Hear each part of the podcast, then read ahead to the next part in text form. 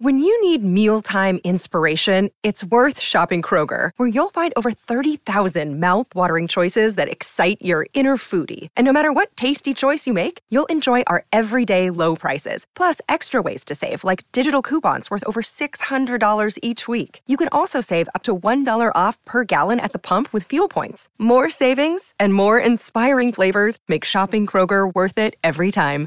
Kroger, fresh for everyone. Fuel restrictions apply. You are my sunshine. Incredible as they seem, are not the results of mass hysteria. I only.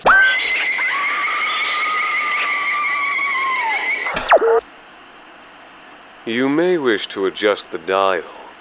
You are currently tuned into the wrong station.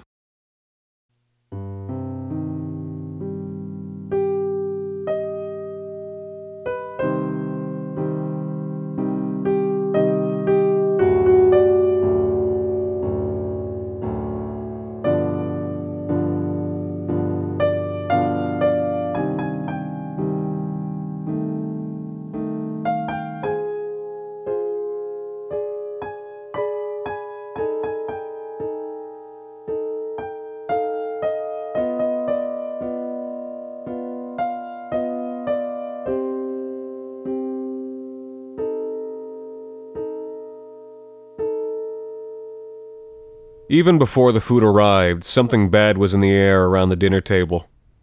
I've never felt at home with my wife's family, and for that matter, neither has Alison. But this time, I had this special sick feeling, and when I looked at Alison's face, she looked pale and greenish, and I could tell that she was feeling the same way. Maybe it was just the lighting. Alison's parents say the chandelier is an antique, but just because something's old doesn't mean it has value. The fixtures were flower shaped, but made by someone who obviously didn't know what flowers were supposed to look like, and the light that spilled out of their thick, greasy glass was green and cheese like. It felt like the kind of light you would get in a morgue. There was something bad, rotten in the smell of whatever it was my mother in law was cooking, and the rest of the family was just smoking too much, just cigarette after cigarette, soaking the tobacco with their saliva and sucking the smoke through the plaque clogged gaps in their yellow teeth. The hair on the back of my neck and arms had been standing on end from the moment my wife and I had been seated at the end of the table, and I was already counting the seconds in my head until we reached the safety of the car. I'd had the bad luck of being put next to Donna, my wife's aunt. Donna always wears a Jesus fish brooch, but if you ask me, of the two, she's more like the fish, and that's only if we're talking about one of those deep sea fish with the sharp teeth.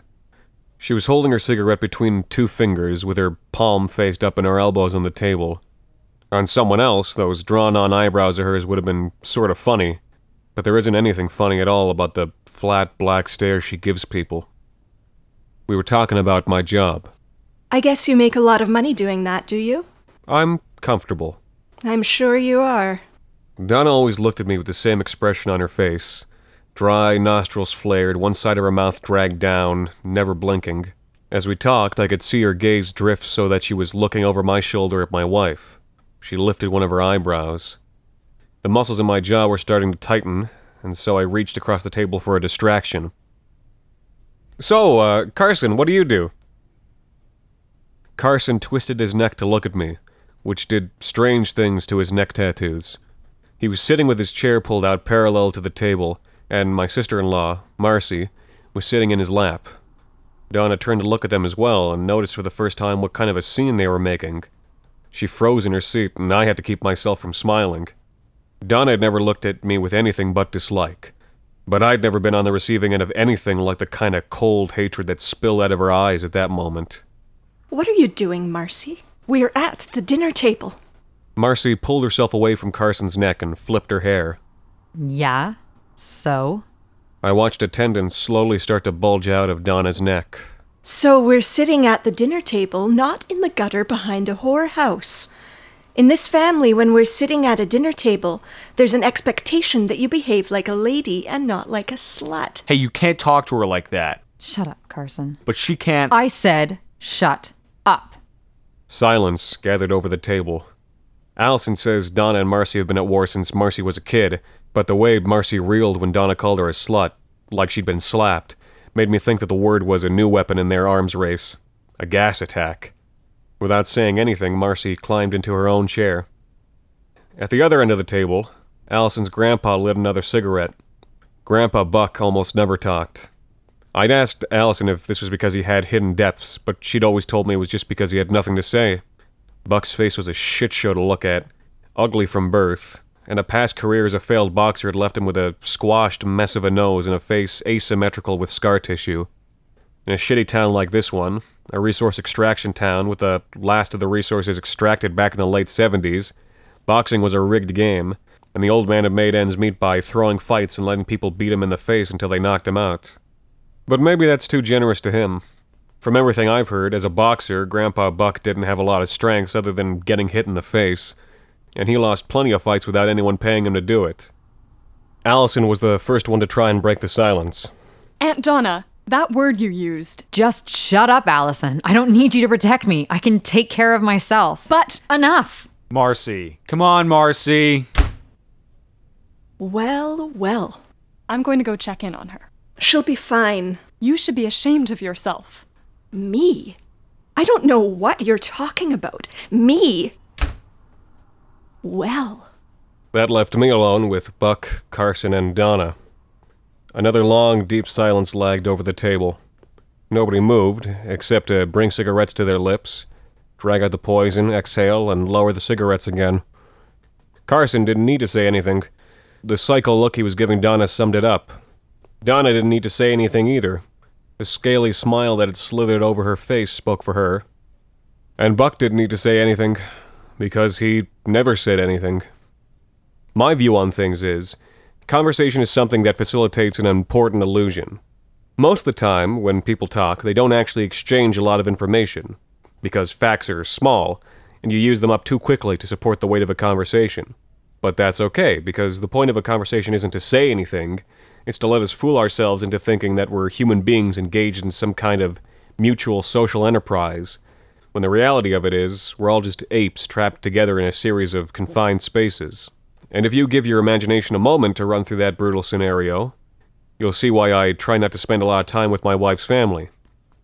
So I gave it a minute, and I took a couple mouthfuls of warm, stale beer, and just when I was about to open my mouth, Donna cracked first. Maybe something to do with the fact that Carson hadn't stopped staring at her with his blue, crazy eyes since Marcy had left the room. What is taking the food so long? I mean, honestly, I love Ruthie, but she takes forever in the kitchen. I'm going to see if my sister needs any help. When she was gone, Carson seemed to relax a little bit. He leaned back into his chair and lit up another cigarette. He'd been pulling his from a Ziploc bag in his pocket. I don't really know where you can get a Ziploc bag full of cigarettes. So, Carson, what do you do? He looked me in the eyes for a long moment before he replied. It was something he seemed to do a lot, but I wasn't sure if it was calculated to put people on edge or if it was just he was too stupid to say anything without giving himself a minute to piece together the words. I'm a fighter. What, like uh, boxing? I'll admit I kind of said it just to piss him off.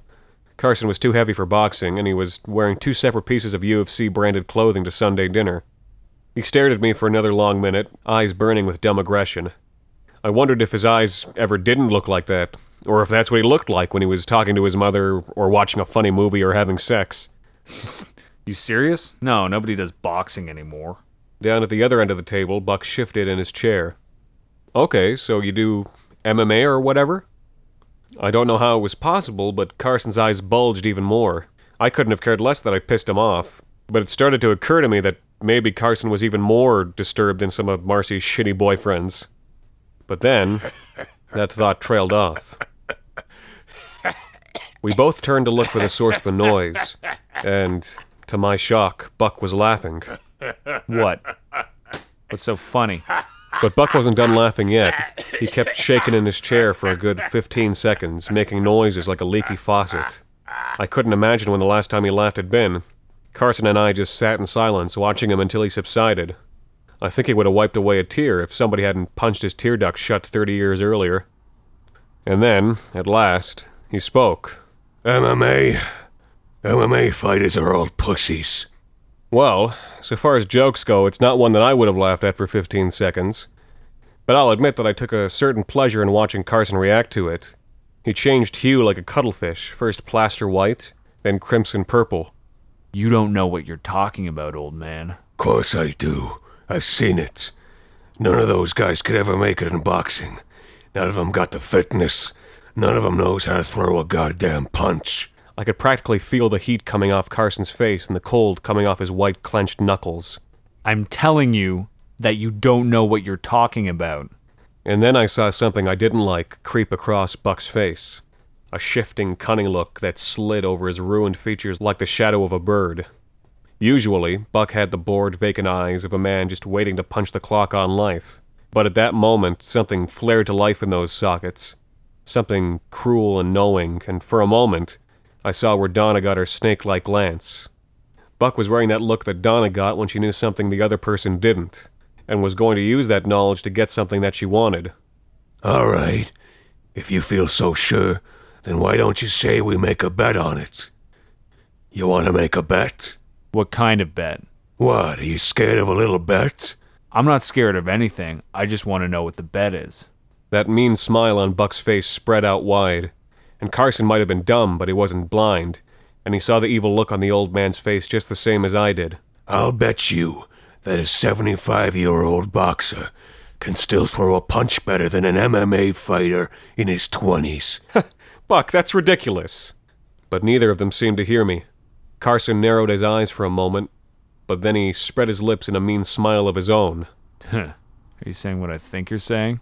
Yeah, that's what I'm saying. Somehow, without me noticing, Buck had shifted his chair so that his back was straight and his shoulders were square. You and me, right here, right now, punch for punch. This isn't funny, Buck. You're gonna get yourself hurt, old man. He's right, Buck. This is dangerous. We'll just have to see about that, won't we? Guys, please stop this. What are the stakes? The only stakes that matter, fat boy. Knowing who's right and who's wrong. Please, this doesn't matter. Please stop this. They both moved into the open space on the other side of the table, and Buck was cracking his neck and rolling his shoulders. He still had that gleam in his eye like Carson was a puppet he was making do a lewd dance. For his part, Carson seemed to be taking the whole thing as kind of a joke, and because it was a brutal joke, probably as the only kind of joke he found funny. Donna, Alison, can you get in here? After a second, Donna strode in, wiping her hands on a dish towel. Dad, sit down. What are you doing? Without even looking up at her, Buck put up one finger. Dad! Stay out of this, Donna. You're a dumb bitch, just like your mother. I know what I'm doing. Alison entered through the other door and froze. What's going on here? Alison, honey, tell your husband that if he tries to get in the way of this, both me and the fat boy here are gonna make him wish he didn't. This is between us. Alison said nothing, but she wrapped herself around my arm. It's okay, they're not going to go through with this. It's crazy. But deep down, I knew they were going to go through with it. Because they were both crazy too. Who's gonna go first? Carson still had this meaty smile plastered over his face. Buck was still looking like a fox among chickens. I am. Seems fair to me. But before Carson could finish his sentence, Buck crossed the distance between them and struck him in the face so hard he crashed sideways into a shelf and almost fell to the ground. All sound seemed to slow in the room. Carson put both hands on the sideboard and steadied himself. He took several deep breaths and shook his head. I was impressed he was still standing. It had been one hell of a punch. He turned white, and then green, and then he screwed his eyes shut for a long moment again, and reopened them. He turned red again, and his eyes blazed blue, and his nostrils flared. He took off his sweatshirt, revealing huge, hammy, pale, tattooed forearms. I suddenly realized he must weigh close to 300 pounds, and thought what an enormous weight that was to come hurtling at the old man's face. Please, stop this now. Grandpa, you're going to get hurt. Too late to go back now. Besides, I know what I'm doing. Buck was smiling wider than I've ever seen anyone smile. He knew something, and whatever it was, it was bad news for Carson. That was a pretty good punch, old man. Just a warm up, fat boy. But get ready, because I'm about to show you how it's really done. Come on, fat boy. Show me how to punch. I want to see it. Carson roared like an animal and threw himself at the old man. Buck was laughing that rusty laugh of his right up until the moment that Carson hit him. The sound it had made when Buck hit Carson was a meaty crack, but when Carson hit back, the sound came out wrong, more of a wet thud. His fist hit Buck's cheekbone, but instead of knocking him back, it kept going forward as the face sagged and caved in before it. Even before he had completed the motion, Carson's eyes were widening in horror and revulsion, and he began to recoil. But the damage was done. Buck tumbled back through the air, the left side of his face collapsed like a rotten gourd, and a tendril of clear gel from one ruptured eyeball followed him to the dining room floor.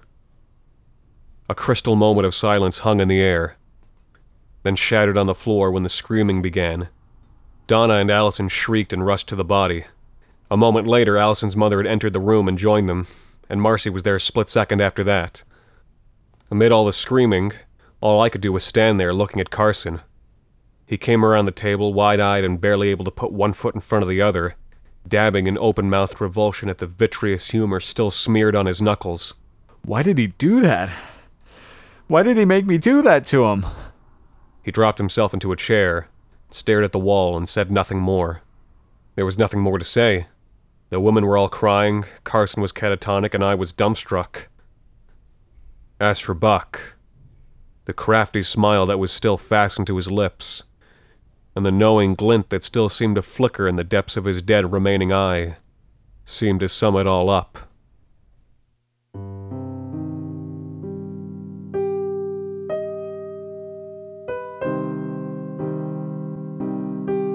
The Wrong Station is created and produced by Alexander Saxton and Anthony Botello, with music composed by Alon Zitrin and original artwork by Jenny Henderson. This week's episode, Punch for Punch, was written by Alexander Saxton. Donna was played by Emma Burns. Marcy was played by Hannah Wilkinson. Carson was played by Alexander Saxton. Alison was played by Rachel Hart. And Buck was played by Anthony Botello. Tune in next Thursday for the season finale of The Wrong Station. You can support The Wrong Station by subscribing on iTunes or Google Play Music, following us on Facebook and Twitter, and sharing. As always, you can email us at thewrongstation at gmail.com. Until next time, thank you for listening.